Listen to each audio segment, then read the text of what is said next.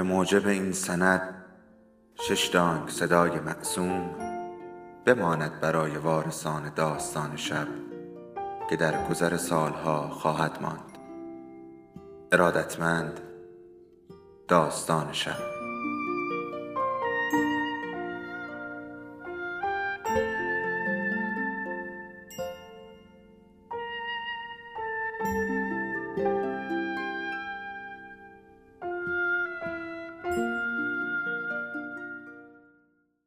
یکی بود یکی نبود.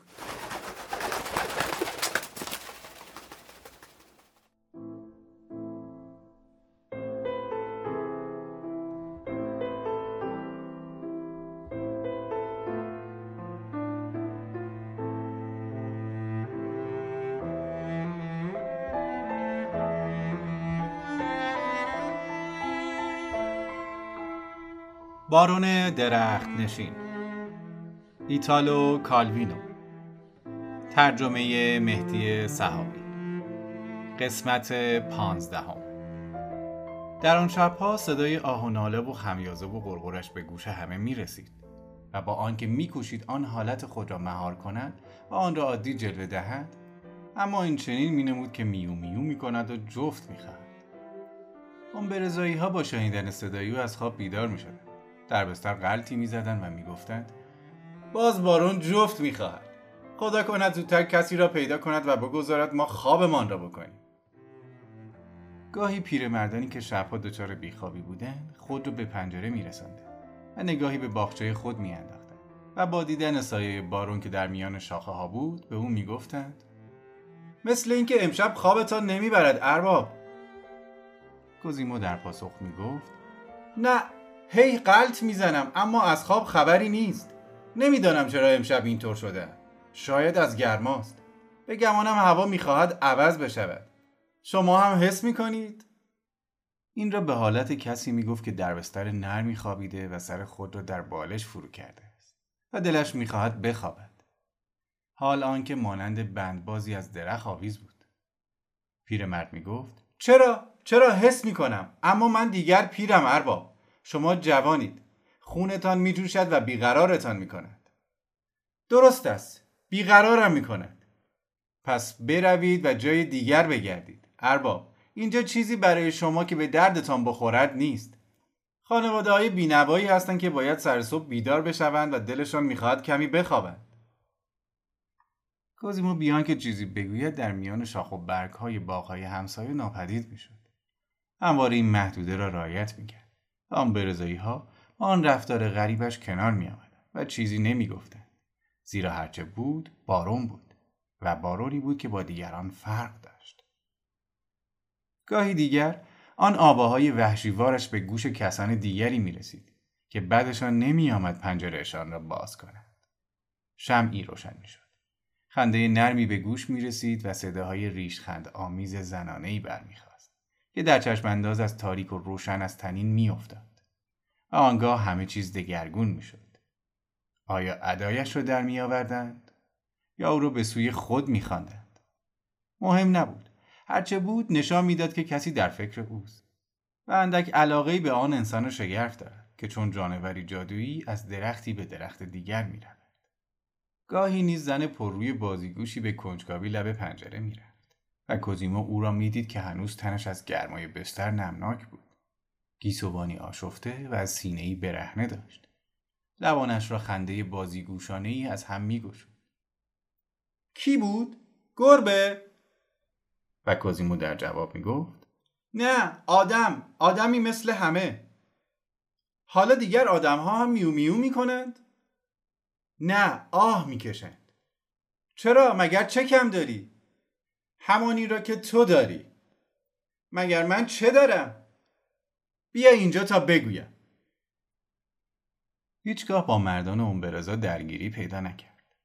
هرگز نشد که کسی از او کینه به دل بگیرد.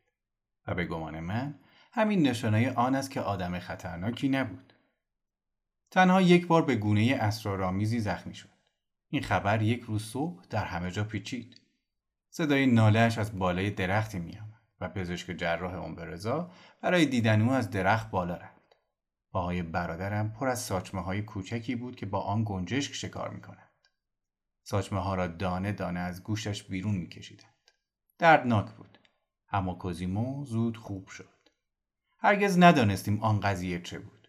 خودش می گفت که هنگام بالا رفتن از شاخی دستش به خطا به تفنگ خورده و به پاهای خودش شلیک کرده است. دوره بهبود را بالای درخت گردویی گذراند و از جا تکان نخورد. و دوباره غرق کتابخانی و پژوهش شد. در همین دوره بود که به نوشتن پیشنویس قانون اساسی کشور ایدئالی بر فراز درختان پرداخت. در این نوشته از جمهوری خیالی درختستان سخن می‌رفت که تنها آدمهای خوب و درستکار در آن زندگی می‌کردند. خواستش این بود که آن نوشته درباره مسائل مربوط به قانون و دولت آن جمهوری باشد. اما در گرما گرم کار گرایشش به داستانهای پرشاخ و برگ بر او چیره شد و آنچه از آب درآمد مجونی از ماجرا و دوئل و قصه های عاشقانه بود. البته این قصه های عشقی را در فصل ویژه آورد که نام حقوق مدنی ازدواج را به آن داده بود. در نظر داشت در فصل پایانی کتاب این موضوع را بپروراند. نگارنده پس از بنیادگذاری کشوری ایدئالی بر فراز درختان و مطمئن شدن از اینکه همه جهانیان در میان شاخه ها جا گرفتند و خوشبخت زندگی می کنند خود از درخت پایین می آید و در روی زمین که دیگر هیچ کس در آن نمانده است به زندگی می پردازد. این نوشته ناتمام ماند. چکیده ای از آن را با امضای کوزیمو روندو خواننده دایره المعارف برای دیدرو فرستاد و دیدرو نامه سپاس آمیزی برایش نوشت. درباره آن دوران چندان چیزی برای گفتن ندارم. برای نخستین بار سفری به گوش و کنار اروپا کردم. 21 سال داشتم و دارایی خانواده در اختیارم بود. برادرم اندک پولی می ساخت و مادرمان که رفته رفته پیر شده بود نیازی به آن نداشت. گزیمو سندی را امضا کرد و بهرهوری از دارایی هایمان را به من واگذاشت. در برابر بنا شد که من ماهانه چیزی به او بدهم. مالیات ها را بپردازم و سر و سامان دادن کاروبار خانواده با من باشد. باید سرپرست خانواده می شدم و زنی می گرفتم. زندگی آسوده و به سامانی را در پیش رو داشتم و در واقع بی به افت و خیزهای آن دوران پرماجرا به چنین زندگی نیز دست یافتم. بران شدم که پیش از آغاز کردن این زندگی گشت و گذاری بکنم. به پاریس نیز رفتم و در این هنگام اوج شهرت ولتر بود که پس از سالها کنارگیری یکی از نمایشهایش را به صحنه می آورد. ولی آنچه می‌خواهم بنویسم درباره زندگی خودم نیست زیرا خاطرات من به نوشتن نمیارزد قصدم تنها نوشتن این نکته است که در آن سفر با شگفتی دیدم که شهرت مرد درختنشین رضا تا دور دست های اروپا کشیده شده است. در کتاب سالنامه چشمم به تصویری افتاد که زیرش نوشته شده بود انسان وحشی رضا واقع در جمهوری جنوا هرگز از درختان پایین نمی آید. تصویر نشان دهنده مردی سراپا پشمالو بود که ریشی بلند و دومی دراز داشت و ملخی را می‌خورد. در آن کتاب این تصویر در فصل حیوله ها آمده بود. پیش و پس از آن مطلبهایی درباره انسانهای دوجنسی و دختر دریایی با نیمتنه ماهی دیده می‌شد. در هر کجا این گونه برداشت های خیال بافانه از کوزیمو در میان بود از گفتن اینکه او برادر من از خودداری می‌کرد. اما در میهمانی که به افتخار ولتر داده شده بود با سربلندی درباره او سخن گفتم فیلسوف پیر روی مبلی نشسته بود. گروه بزرگی از خانمها او را در میان گرفته بودند و او را ستایش می‌کرد. و او هم خروسوار به خود میبالید و هم زنبوروار به این و آن نیش می‌زد. با شنیدن اینکه از امبرزا میآیم پرسید شوالیه عزیز این فیلسوف معروفی که مثل میمون بالای درختان زندگی می کند مال شهر شماست؟ نتوانستم جلوی خودم را بگیرم و سرفرازانه گفتم بله بارون روندو برادر من است. ولتر بسیار شگفت زده شد. بدون شک برایش عجیب بود که برادر آنچنان کسی آدمی بسیار معمولی چون من باشد. درباره کوزیمو بسیار چیزها از من پرسید. از جمله این برادر شما که همیشه بالای درختها میماند برای این است که به آسمان نزدیکتر باشد؟ در پاسخش گفتم برادرم معتقد است که برای بهتر دیدن زمین باید کمی از آن فاصله گرفت. از این گفتم بسیار خوشش آمد. گفت پیش از این فقط طبیعت بود که پدیده های زنده را به وجود می آورد. اما الان عقل این کار را می کند. این را گفت و دوباره به حمله به خرافه پنداری آلمان پرداخت. پیامی فوری از امبرزا رسید. وادارم کرد سفرم را نیمه کاره بگذارم و به خانه برگردم. بیماری آسم مادرم بالا گرفته و او را بستری کرده بود. هنگامی که در بزرگ باغ را باز می کردم نگاهی به درختان خانه انداختم و مطمئن بودم که کوزیمو باید همان جاها باشد. او را دیدم که روی شاخه بلند درخت توت نزدیک پنجره اتاق مادرمان نشسته است. کوزیمو فریادم را فرو خوردم. برادرم با اشاره دستی با من فهمان که حال مادرمان کمی بهتر شده است اما بیماریش همچنان سخت است و نباید سر و صدا کرد اتاق نیمه روشن بود ژنرال در بستر خود به چند بالش تکیه داشت و هرگز او را تا آن اندازه بلند بالا ندیده بودم تنها چند تنی از زنان خانه کنارش بوده باتیستا هنوز نیامده بود شوهرش باید همراهش میآمد و منتظر بودن که انگورچینی به پایان برسد پنجره نیمه باز بود و خطی از روشنایی را به میان اتاق می دواند. در آن سوی پنجره کوزیمو دیده می‌شد که بی حرکت روی شاخه نشسته بود. خم شدم و دست مادرم را بوسیدم. مرا در جا شناخت و دستش را روی سرم گذاشت.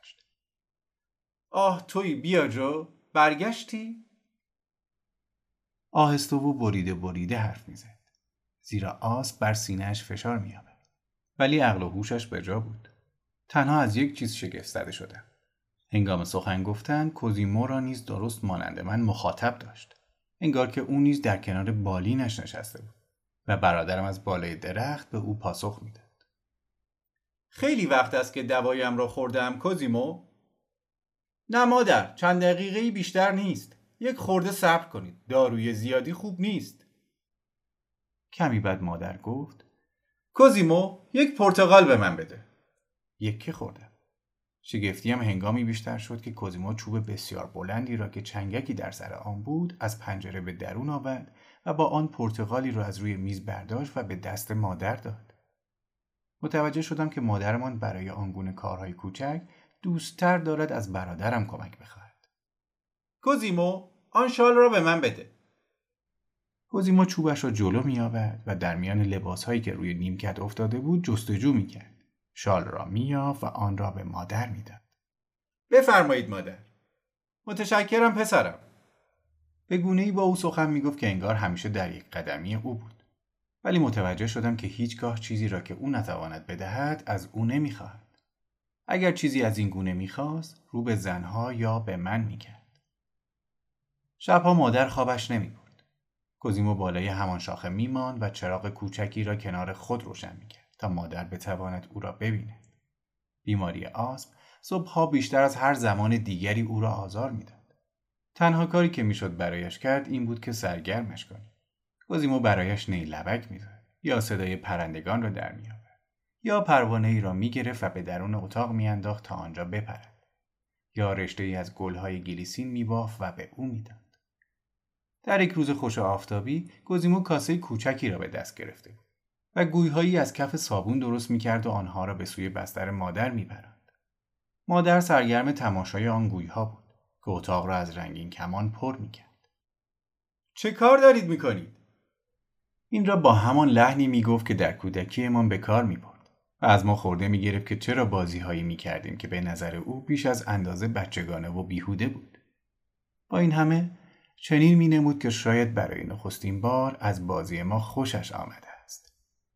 گویهای صابون تا نزدیک چهرهش می رسید. آنها را فوت می کرد و می ترکان و لبخند می زد. گویی میان دو لبش نشست و همانجا ماند. نترکید. زنها و من روی بستر خم شدیم. کاسه از دست کوزیما افتاد. مادر مرده بود.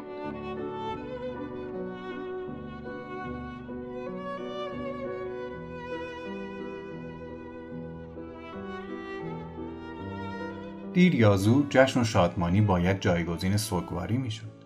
قانون زندگی همین است. یک سال پس از مرگ مادرم با دختری از بزرگزادگان منطقه نامزد شدم. به دشواری توانستیم به نام زدن بپذیرانیم که در رضا زندگی کنم. از برادرم میترسید. از این فکر که مردی هست که در میان شاخ و برگها میپلکد. از هر پنجره‌ای به درون سرک می‌کشد و هر لحظه ممکن است قافلگیرانه سر راه سبز شود وحشت داشت. به ویژه اینکه هیچگاه کوزیمو را ندیده بود و او را آدمی وحشی مجسم می‌کرد برای اینکه این فکر را از سرش بیرون کنم میهمانی نهاری در یک بیشه برپا کردم و از بارون نیز خواستم که بیاید. بشقاب او را روی میز کوچکی گذاشتیم که بالای شاخه درخت آرشی جا داده بود و باید بگویم با آنکه به آن گونه میهمانی های رسمی عادت نداشت بسیار برازنده رفتار کرد. نام زدم دید که او آدمی است درست همانند دیگران و تنها تفاوتش این است که بالای درختان زندگی می کنند تا اندازه ای آسوده شد.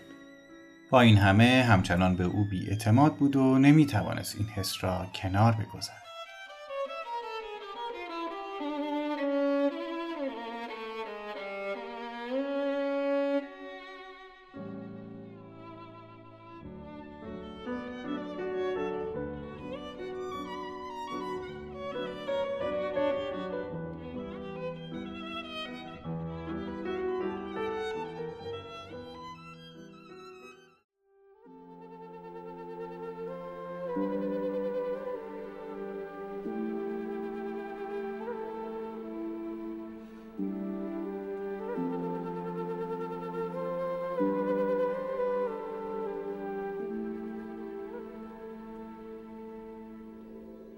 داستان شب بهانه است.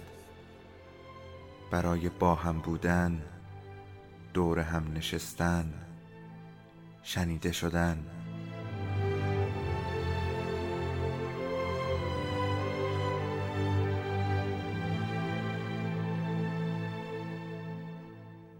صدای افسانه ها رو میشنویم.